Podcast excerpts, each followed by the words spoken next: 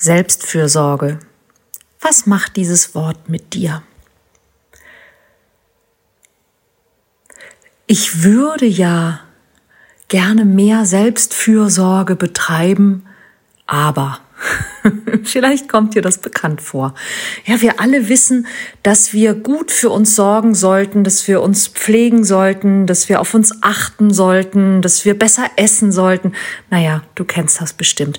Und man fühlt sich immer irgendwie so latent, so ein bisschen schuldig, wenn man es nicht macht, aber irgendwie auch, hm, als wäre das, was verlangt würde, etwas, was man halt irgendwann mal macht, wenn man Zeit dafür hat. Ich habe mir heute einen Gast in meinen Podcast eingeladen, der es gemacht hat, nämlich die es gemacht hat. Und das ist Verena Karl und das musst du dir unbedingt anhören.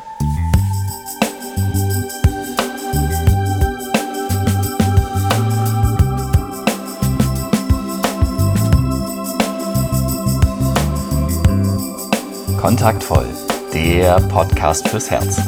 Für Singles, die es nicht bleiben wollen und alle, die sich mehr Liebe, Mut und Freiheit in ihrem Leben wünschen. Von und mit Deutschlands Date Doktor Nummer 1, Nina Deißler. Okay, dann Hallo und herzlich willkommen zu einer neuen Folge vom Podcast und diesmal mit Gast. Und das hat einen Grund, nämlich diesen hier. Ähm, Verena Kahl ist Journalistin und Autorin, schreibt unter anderem für die Brigitte, schreibt für Eltern, hat auch schon viele tolle Bücher geschrieben, ist mehrfach ausgezeichnet und ist auch Mutter. Sie ist schon lange kein Single mehr, darum geht's heute nicht. Aber sie hat folgendes kleines, klein, kleines Experiment gemacht und ein richtig tolles Buch darüber geschrieben. Nämlich, ähm, ihr alle kennt ja vielleicht diese wunderbaren Dinge, die man so mit sich machen kann. Ja? Meditieren, malen, äh, Achtsamkeit und all diese Dinge. Und ähm, die sollen ja auch alle irgendwas bringen. Aber die Frage ist, was denn eigentlich? Und Verena Karl hat es zusammen mit Anne Otto, einer Psychologin, an sich selber getestet und dieses wunderbare Buch geschrieben. Ich bin dann mal bei mir. Zwölf Auszeiten für die Seele, ein Selbstversuch. Und deshalb habe ich Sie heute in den Podcast eingeladen, damit wir so aus aller, allererster Hand schon mal so ein bisschen so ein paar Eindrücke kriegen. Was steht denn da drin und lohnt sich das? Hallo Verena. Hallo Nina, schön dich zu hören und zu sehen. ja, Tito. Verena, sag mal, äh, allererste Frage. Wie kam es denn dazu? Mhm. Also die Anne und ich, wir ähm, sind gut befreundet seit ziemlich vielen Jahren und wir haben ein relativ ähnliches Leben. Das heißt, wir haben beide einen Mann, wir haben beide Kinder, die mittlerweile im Teenageralter sind. Wir sind freie Autorinnen, ähm, Anne dazu ja noch Psychologin und äh, Therapeutin. Und ähm, im Grunde führen wir schon so das Leben, was wir uns immer vorgestellt haben und was uns auch gefällt. Wir dürfen tun, was wir wollen, verdienen damit Geld, äh, leben in Hamburg, haben es da gut. Ähm, und trotzdem sind wir natürlich in dieser, oder natürlich, auf jeden Fall sind wir in dieser typischen Zwickmühle, in der viele Frauen und Mütter sind zwischen Job, Kindern, ähm, dem Anspruch an sich selber noch was für sich zu tun, für seinen eigenen Kopf, für seinen eigenen Körper ähm, und dem Gefühl, als müsste man ständig so ein zu schmales Spannbettlaken über ein zu breites Bett ziehen. Das war so ein, so ein äh, bestimmendes Lebensgefühl über viele Jahre und eigentlich immer so ein bisschen mit hängender Zunge hinterherrennen den ganzen Erforderungen und To-Do-Listen. Naja, und dann saßen wir eines Abends in einem Café, äh, mal wieder so ganz praktisch ausgesucht, einfach weil es äh, zwischen unseren beiden Wohnungen war und äh, tranken ein bisschen Rosé und ja, waren nicht wirklich am Jammern, aber hatten so das Gefühl, alles, was wir uns erzählen, klingt so immer so ein Tacken zu angestrengt und wir merken auch, das macht was mit uns oder ich habe es vor allem gesagt, das macht was mit mir. Ich werde dann leicht auch so ruppig, ich motze meinen Partner und meine Kinder an, dann tut's mir leid, dann entschuldige ich mich wieder. Das ist alles nicht dramatisch, aber immer so ein Tacken drüber. Und die Anne ist ja nur Expertin und vom Fach und beschäftigt sich eben wirklich aus psychologischer Sicht viel mit äh, Selbst Selbstfürsorge oder Self-Care, sagt man ja so ein bisschen neumodisch Methoden und weiß halt auch wirklich, was ist ähm, evaluiert, also sprich, wozu gibt es Studien, was wirkt wirklich und was ist vielleicht auch einfach Hokuspokus und, und, und Zeitgeist. Naja, und äh, da ich ja nun ein spielerischer Mensch bin, der gerne Dinge ausprobiert, entstand daraus dann so die Idee, wie wäre es denn, wenn wir einfach mal so einiges ausprobieren würden? Oder anders, die Aufgabenteilung war dann auch relativ schnell klar. Anne sagte, pass auf, du bist hier das Versuchskaninchen, du machst sowas gerne, du schreibst gerne über sowas. Wie wär's, wenn wir uns gemeinsam oder ich dir einfach Sachen vorschlage, die du mal ausprobieren kannst, um diesen Zustand von ich bin nie genug, ich hetze immer, immer hinterher, ich bin ruppig mit mir selber und mit meinem Partner und meinen Kindern ähm, zu unterbrechen.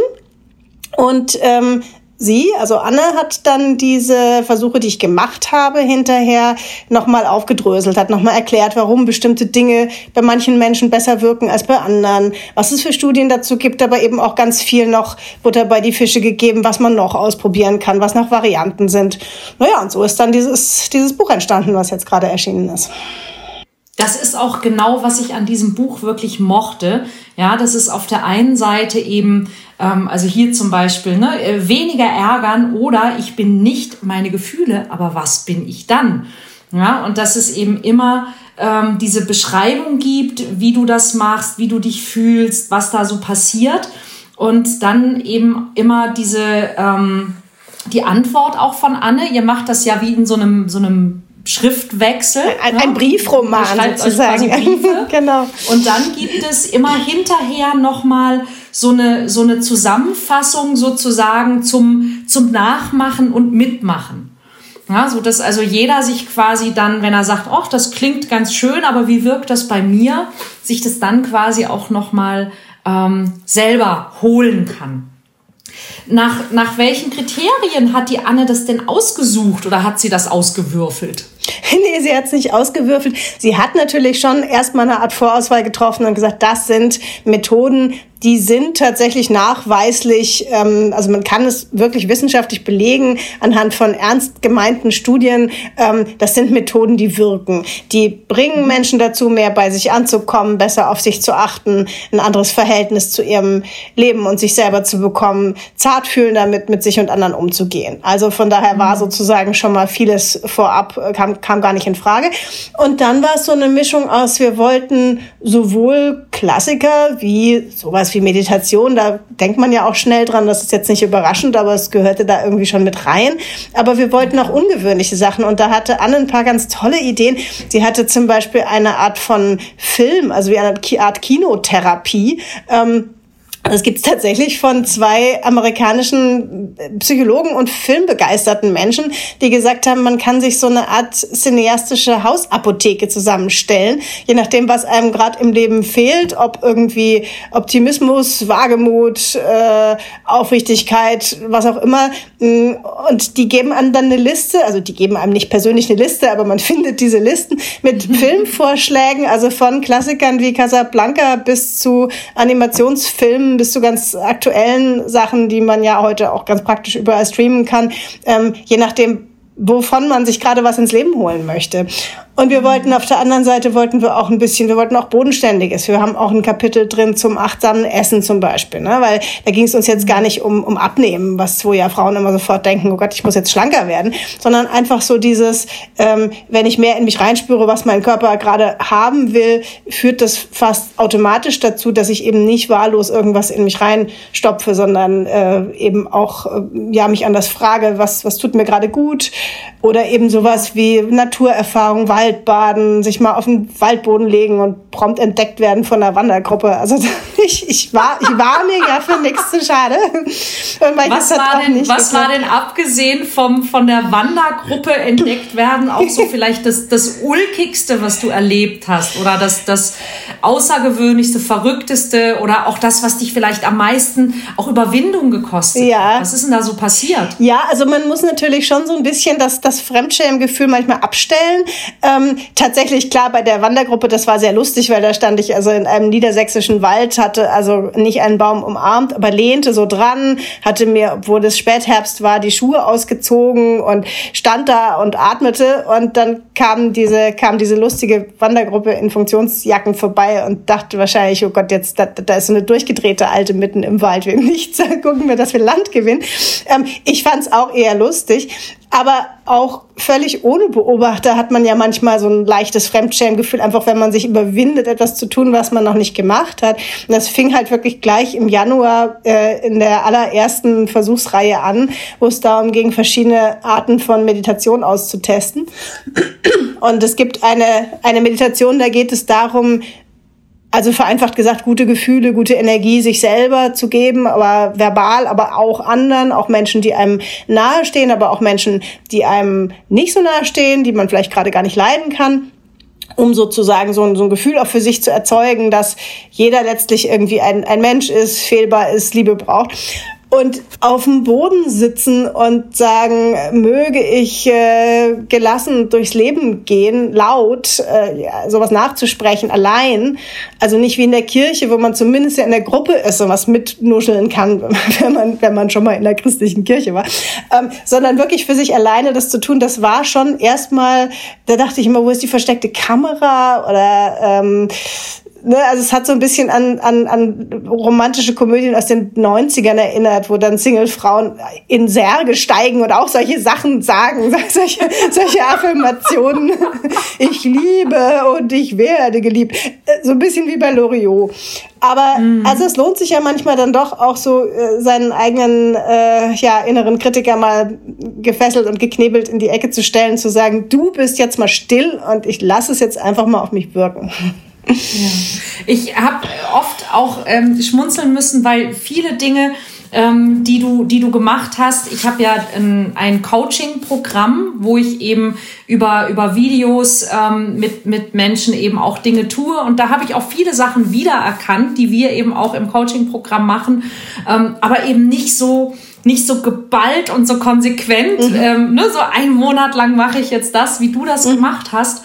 Was würdest du denn für dich oder was ziehst du für dich als Fazit? Was hat's dir gebracht? Ja, also was ich ganz interessant finde, ich habe hinterher, also ich habe vorher gedacht, bevor wir angefangen haben, dass ich hinterher vielleicht so eine Art Ranking machen könnte, dass ich sagen könnte, das sind die Top 3 und das ist okay und das taugt nichts.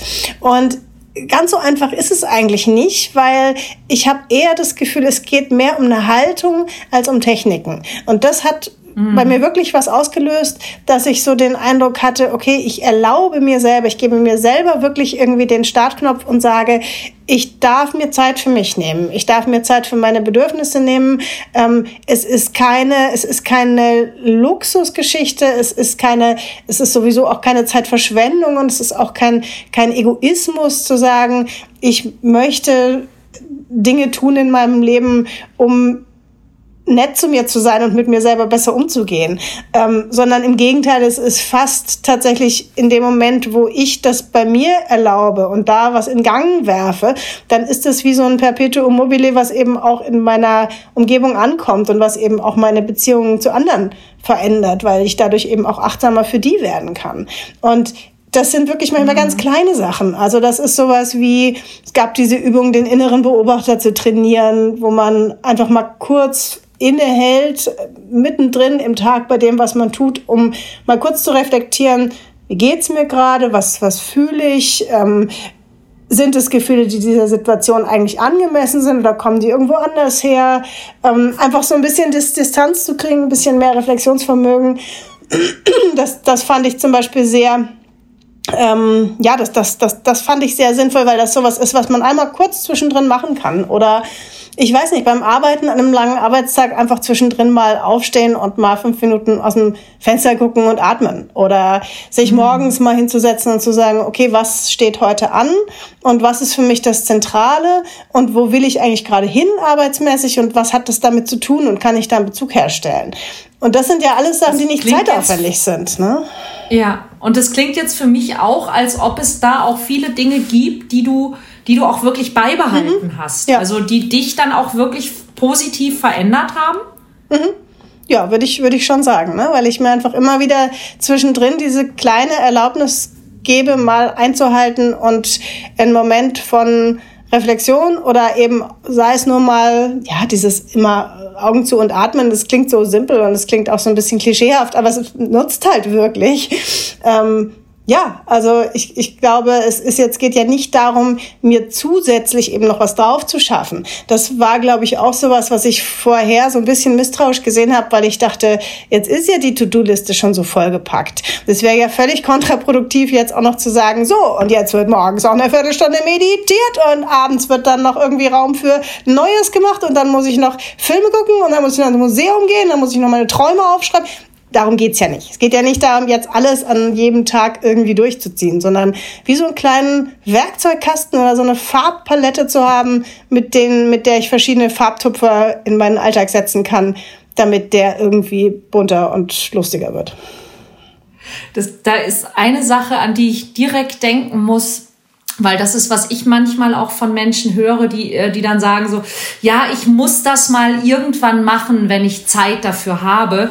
Mhm. Und das ist ja auch so ein Märchen, dieses mit dem Zeit haben. Ähm, und vor allen Dingen auch so diese, diese Idee von Veränderung und Persönlichkeitsentwicklung und diese ganze Geschichte, das ist immer so was ganz Großes. Mhm. Und, und da muss man sich dann so, so drei Monate Sabbatical nehmen mhm. und nach Indien fahren mhm. und, und irgendwie genau. davon irgendwie so einen Monat im Schweigeashram verbringen. Aber in Wahrheit ist es doch und, und das ist, was ich so höre, wenn, wenn du das sagst. In, in Wahrheit sind es doch so kleine Dinge. Total. Und ich meine, ich habe in so, meinem Wohnzimmer. So kleine Dinge ja, jeden Tag. Oder ich, ich habe was, wo habe ich das denn gemacht? Ich habe in meinem Wohnzimmer gesessen. Ich war in Niedersachsen im Wald. Ähm, ich war auf der, auf der Gose Elbe mit dem Subboard unterwegs. Also, das war alles in meiner nächsten Umgebung. Dazu musste ich weder irgendwo hin noch Leute treffen. Ich habe mich einmal mit einer Psychotherapeutin getroffen, um ein Traumcoaching zu machen das fand ich toll. Das war aber tatsächlich äh, im, in Hamburg im HVV-Bereich, sprich ich habe, ich habe, glaube ich, irgendwie die zweite Preisstufe gewählt und war dann für 1,67 Euro in der Schanze. Also das war die weiteste Reise, die ich machen musste. das klingt in der Tat mach machbar. Ne? Was hat dir denn selber am, am meisten Spaß gemacht und was hat dich am meisten überrascht? Mhm. Also, was hat mir am meisten? Ich glaube, am meisten Spaß gemacht hat mir ein Versuch, da geht es um eine bestimmte Art von Kunstbetrachtung.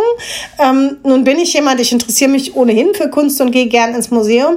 Trotzdem war es eine ganz, ganz andere Art der Herangehensweise. Das nennt sich Slow Art. Und äh, das Prinzip ist, du gehst in ein Museum und du suchst dir drei Bilder oder andere Kunstwerke aus, ganz intuitiv, nicht nach Wichtigkeit, nicht nach berühmten Malern, Malerinnen. Und du verbringst vor jedem dieser Kunstwerke 20 Minuten und guckst es dir wirklich intensiv an und lässt es auf dich wirken.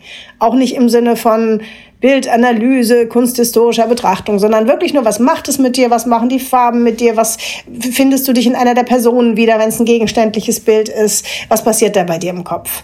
Und das fand ich eine enorm eindringliche Erfahrung. Das ist einerseits natürlich so ein klassisches Achtsamkeitstraining, genauso wie wenn man zehn Minuten die Rosine kaut und empfindet, was, was es im Mund macht. Das kennen vielleicht viele, die es hier hören. Ähm, aber es ist ein bisschen, bisschen schöner als Rosinen kauen. Ähm, weil es gleichzeitig ja auch interessant ist, warum sprechen mich jetzt gerade diese Bilder an? Haben die vielleicht was mit mir gerade zu tun, mit meiner Lebenssituation? Kann ich da, sehe ich da irgendwas drin, was mich weiterbringt? Und es ist eben gleichzeitig auch so, nachdem wir ja so gewohnt sind, gerade in unserer hektischen digitalen Zeit, so viele Informationen nur so abzuscannen, ähm, allein diesen zeitlichen Luxus, der, so, der mich so ein bisschen dran erinnert hat, wenn man als Kind vielleicht bei der Großmutter irgendwie im Wohnzimmer gesessen hat, auf dem Sofa früher und es war langweilig und es gab noch kein Internet, aber es gab ein schönes Bild und man hat sich da so richtig reinfallen lassen. So, so ein Erlebnis war das.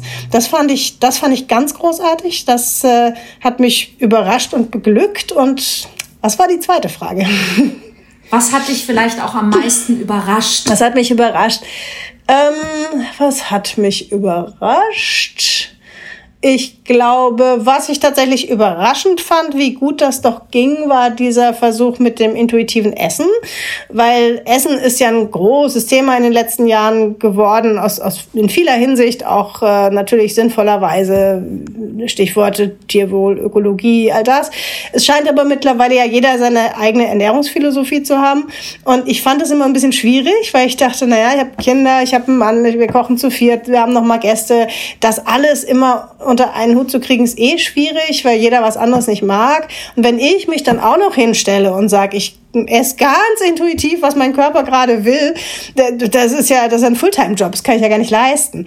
Und da habe ich tatsächlich sehr gemerkt, dass man da viel einfach nach so einem Baukastenprinzip gut machen kann, ähm, was eben auch da an der Stelle was du vorhin noch sagtest, eben nicht zusätzlicher Aufwand ist, sondern eher tatsächlich weniger Aufwand, eher sich ein bisschen leichter zu machen. Und das fand ich, das fand ich einfach durchgehend immer wieder so ein Aha-Erlebnis zu sehen. Teilweise erleichtert es einem sogar das Leben. Toll, stark. Ja. Und natürlich ich wäre nicht ich, wenn ich diese Frage nicht stellen würde. Die große Gretchenfrage, denn das Buch heißt ja, ich bin dann mal bei mir. Also du hast ja diese Dinge für dich getan. Mhm. Und was mich interessiert ist, welche Auswirkungen hatte das auf deine Beziehung? Ja, auch da kann ich jetzt wieder nicht sagen, ich habe den Schalter umgelegt. Vorher haben wir nur nebeneinander stumm auf dem Sofa gesessen und jetzt reden wir den ganzen nicht. Tag. Nein, eben weder noch, natürlich nicht.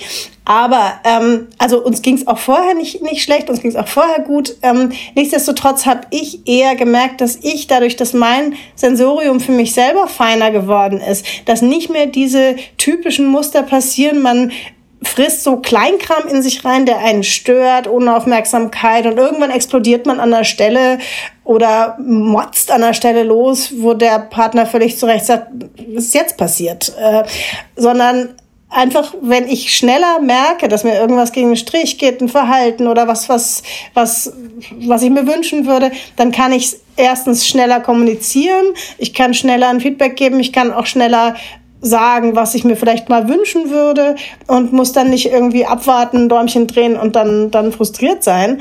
Und ich habe schon so ein bisschen den Eindruck, dass, dass insgesamt so die, die Kommunikation in unserer Familie dadurch ein bisschen feinfühliger geworden ist, wobei ich eben auch dazu sagen möchte, es war nicht so, dass wir uns vorher den ganzen Tag angeschrien haben und jetzt so gerade noch gerettet wurden. Also ich möchte nicht, dass es so dramatisch klingt. Es geht wirklich um, es geht wirklich um kleine Stellschrauben und sozusagen von einer guten Partnerschaft und einer freundlichen, sich liebenden Familie zu einer, ja, einfach noch besseren Partnerschaft oder vielleicht noch feinfühligeren Beziehung zu Teenagerkindern zu kommen. Das, das fand ich eben, das fand ich schon merkbar. Toll. Ja. Das finde ich ähm, ist doch ein sehr, sehr schönes Ergebnis. Mit anderen Worten, es hat sich gelohnt.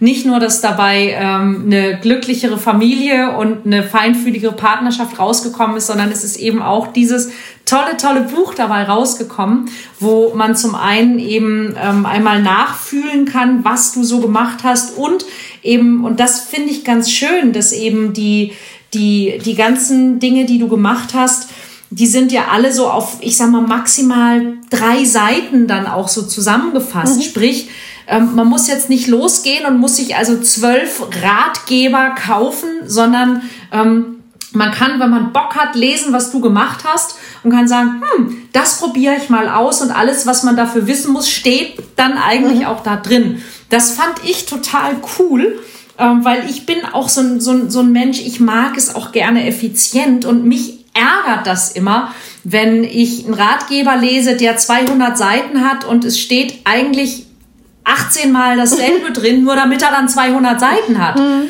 Ja, das, das ärgert mich immer. Ich habe so ganz viele angelesene. Bücher zu Hause, ich dann denke so, oh. Ja. Und äh, das ist natürlich eben hier überhaupt nicht so. Mir hat es total viel Spaß gemacht und ähm, ich sag's einfach nochmal, das Buch heißt Ich bin dann mal bei mir Verena Karl hat es mit Anne Otto zusammengeschrieben. Erschienen ist es bei Belz und kostet schicke 19 Euro. Und ja, das ist Werbung und die mache ich sehr gerne, weil ich finde, dass es ein tolles, tolles Buch ist. Ähm, und ich es immer ganz, ganz, ganz schön finde, wenn man ähm, so, so diese Mischung aus, so habe ich es erlebt und ähm, so könntest du es auch machen. Ähm, findet. Und ähm, also für alle, die den Start von Werde echt verpasst haben, ich nehme ja nur zweimal im Jahr neue Teilnehmer auf, ist das vielleicht eine ganz schöne Alternative, wenn man mal was für sich tun möchte. Denn wie ihr gerade gehört habt, es gibt offensichtlich auch Wirkung nach außen, die durchweg positiv ist. Und das ist doch eine sehr, sehr gute Nachricht. Na, tu was für dich, dann wird es auch im Außen schön. Liebe Verena, vielen Dank, dass du dir die Zeit genommen hast und ähm, ein bisschen berichtet hast aus den Erfahrungen. Wer mehr wissen möchte, kann sich das Buch kaufen. Und ich habe mich sehr gefreut, dass wir uns auch mal wieder gesehen haben. Ja, danke für dein Interesse und ich wünsche dir eine wunderschöne Herbstzeit. Dankeschön, ja. das wünsche ich dir auch. Und für alle, wie immer, ihr wisst ja, ich habe nicht so oft Gäste. Ich hoffe, es hat euch gefallen. Ich hoffe, es hat euch Spaß gemacht. Wenn ihr mehr davon möchtet, abonniert den Kontaktvoll Podcast, denn dort gibt es eine Menge von diesen Dingen. Wenn ihr es bei YouTube gesehen habt, jetzt hier unten bitte auf Abonnieren und auf das Glöckchen klicken und bei allen anderen ähm, Podcast-Medien sehr, sehr gerne abonnieren und einfach mal in eine der letzten ungefähr 200 Folgen schalten. Ich freue mich auf euch. Bis dann!